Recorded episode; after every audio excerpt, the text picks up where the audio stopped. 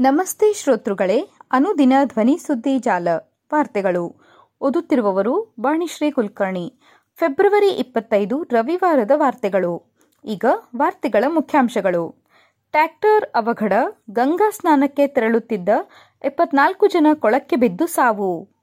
July ಒಂದರಿಂದ ದೇಶದಾದ್ಯಂತ ಜಾರಿಗೆ ಬರಲಿವೆ ಹೊಸ ಕ್ರಿಮಿನಲ್ ಕಾನೂನುಗಳು. ಕಳಸಾ ಬಂಡೂರಿ ಯೋಜನೆ ಪರಿಸರ ಇಲಾಖೆ ಅನುಮತಿ ನೀಡಿದರೆ ನಾಳೆಯೇ ಕಾಮಗಾರಿ ಆರಂಭ. ಮುಖ್ಯಮಂತ್ರಿ ಸಿದ್ದರಾಮಯ್ಯ. ಸಿಎಎ ಜಾರಿ ಸಂವಿಧಾನ ವಿರೋಧಿ ಕ್ರಮ, ಮೇಧಾ ಪಾಟ್ಕರ್. ಈಗ ವಾರ್ತೆಗಳ ವಿವರ. ಟ್ರ್ಯಾಕ್ಟರ್ ಅವಘಡ ಗಂಗಾ ಸ್ನಾನಕ್ಕೆ ತೆರಳುತ್ತಿದ್ದ ಇಪ್ಪತ್ನಾಲ್ಕು ಜನ ಕೊಳಕ್ಕೆ ಬಿದ್ದು ಸಾವು. ಉತ್ತರ ಪ್ರದೇಶದ ಕಾಸ್ಗಂಜ್ ಜಿಲ್ಲೆಯಲ್ಲಿ ಶುಕ್ರವಾರ ಟ್ರ್ಯಾಕ್ಟರ್ ಟ್ರಾಲಿಯೊಂದು ಕೊಳಕ್ಕೆ ಉರುಳಿ, ಏಳು ಮಕ್ಕಳು ಸೇರಿ ಇಪ್ಪತ್ನಾಲ್ಕು ಮಂದಿ ಸಾವಿಗೀಡಾಗಿದ್ದಾರೆ ಎಂದು ಪೊಲೀಸರು ತಿಳಿಸಿದ್ದಾರೆ.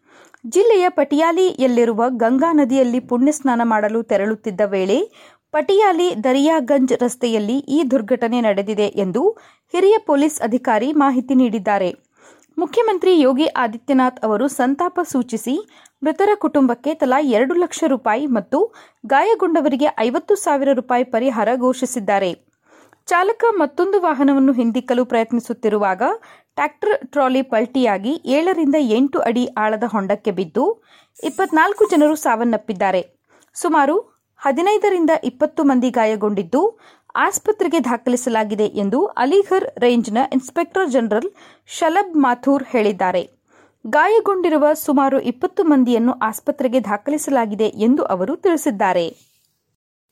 ಜುಲೈ ಒಂದರಿಂದ ದೇಶದಾದ್ಯಂತ ಜಾರಿಗೆ ಬರಲಿವೆ ಹೊಸ ಕ್ರಿಮಿನಲ್ ಕಾನೂನುಗಳು.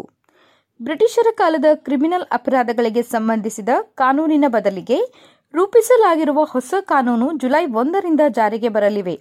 ಭಾರತೀಯ ದಂಡ ಸಂಹಿತೆಯು ಭಾರತೀಯ ನ್ಯಾಯ ಸಂಹಿತೆಯಾಗಿ, ಅಪರಾಧ ಪ್ರಕ್ರಿಯಾ ಸಂಹಿತೆಯು ಭಾರತೀಯ ನಾಗರಿಕ ಸುರಕ್ಷಾ ಸಂಹಿತೆಯಾಗಿ ಮತ್ತು ಸಾಕ್ಷ್ಯ ಕಾಯ್ದೆಯು ಭಾರತೀಯ ಸಾಕ್ಷ್ಯ ಕಾಯ್ದೆಯಾಗಿ ಜಾರಿಗೆ ಬರಲಿವೆ.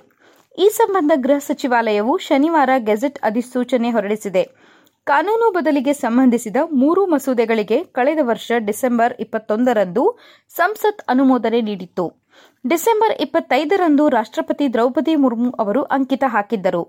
ಹೊಸ ಕ್ರಿಮಿನಲ್ ಕಾನೂನು ದೇಶದ ಅಪರಾಧ ನ್ಯಾಯ ವ್ಯವಸ್ಥೆಯನ್ನು ವಸಾಹತು ಕಾಲದ ಜಡತ್ವದಿಂದ ಹೊರತಂದು ಸಂಪೂರ್ಣವಾಗಿ ನವೀಕರಿಸುತ್ತದೆ ಎಂದು ಕೇಂದ್ರ ಸರ್ಕಾರ ಪ್ರತಿಪಾದಿಸಿದೆ.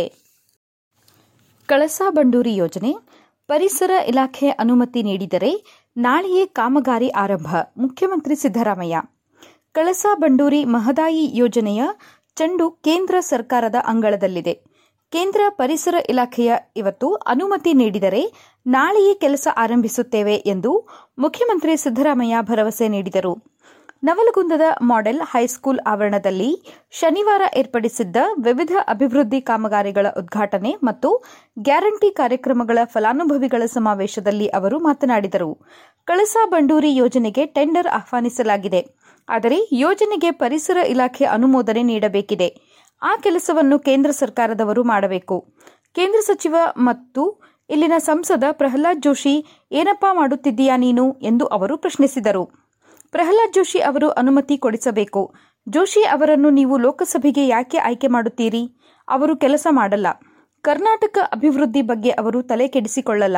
ರಾಜ್ಯದ ಇಪ್ಪತ್ತೈದು ಸಂಸದರು ಕರ್ನಾಟಕಕ್ಕೆ ಕೇಂದ್ರದಿಂದ ಅನ್ಯಾಯವಾಗಿದೆ ಎಂದು ಧ್ವನಿ ಎತ್ತಿಲ್ಲ ಎಂದು ಕುಟುಕಿದರು. ಹಿಂದೊಮ್ಮೆ ಬಿಎಸ್ ಯಡಿಯೂರಪ್ಪ ಅವರು ಹುಬ್ಬಳ್ಳಿಯಲ್ಲಿ ಭಾಷಣ ಮಾಡಿದ್ದರು.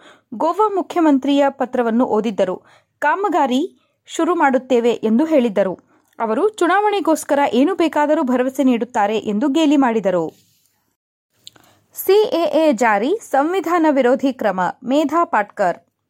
ಪೌರತ್ವ ತಿದ್ದುಪಡಿ ಕಾಯ್ದೆ ಸಿಎಎ ಜಾರಿಯು ಸಂವಿಧಾನ ವಿರೋಧಿ ಕ್ರಮವಾಗಿದೆ. ಈ ಕಾಯ್ದೆಯು ಸ್ವಾತಂತ್ರ್ಯ, ಸಮಾನತೆ, ಭ್ರಾತೃತ್ವದ ವಿರುದ್ಧವಾಗಿದೆ ಎಂದು ಸಾಮಾಜಿಕ ಕಾರ್ಯಕರ್ತೆ ಮೇಧಾ ಪಾಟ್ಕರ್ ತಿಳಿಸಿದರು.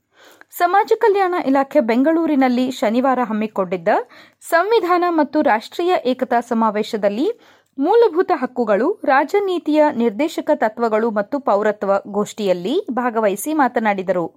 ಇತ್ತೀಚೆಗೆ ಕೇಂದ್ರ ಗೃಹ ಸಚಿವ ಅಮಿತ್ ಶಾ ಅವರು ಲೋಕಸಭೆ ಚುನಾವಣೆಗೂ ಮುನ್ನವೇ ಸಿಎಎ ಜಾರಿ ಮಾಡುವುದಾಗಿ ಪ್ರಕಟಿಸಿದ್ದಾರೆ. ಸಿಎಎ ಸಂವಿಧಾನದ ಆಶಯಗಳಿಗೆ ವಿರುದ್ಧವಾಗಿದೆ. ಆದ್ದರಿಂದ ಸಂವಿಧಾನದ ಉಳವಿಗಾಗಿ ಇದರ ವಿರುದ್ಧ ಪ್ರತಿಭಟನೆ ಮಾಡಬೇಕಾಗಿದೆ ಎಂದು ಹೇಳಿದರು. ದೇಶದಲ್ಲಿ ಆರ್ಥಿಕ ಅಸಮಾನತೆಯನ್ನು ಕಾಣಬಹುದಾಗಿದೆ. ಕೋವಿಡ್ ಕಾಣಿಸಿಕೊಂಡ ಬಳಿಕ ಕಾರ್ಪೊರೇಟ್ ವ್ಯಕ್ತಿಗಳ ಆಸ್ತಿಯಲ್ಲಿ ಗಣನೀಯ ಏರಿಕೆ ಕಂಡಿದೆ. ಇದೇ ವೇಳೆ ರೈತರು ಸಂಕಷ್ಟಕ್ಕೆ ಸಿಲುಕಿದ್ದಾರೆ.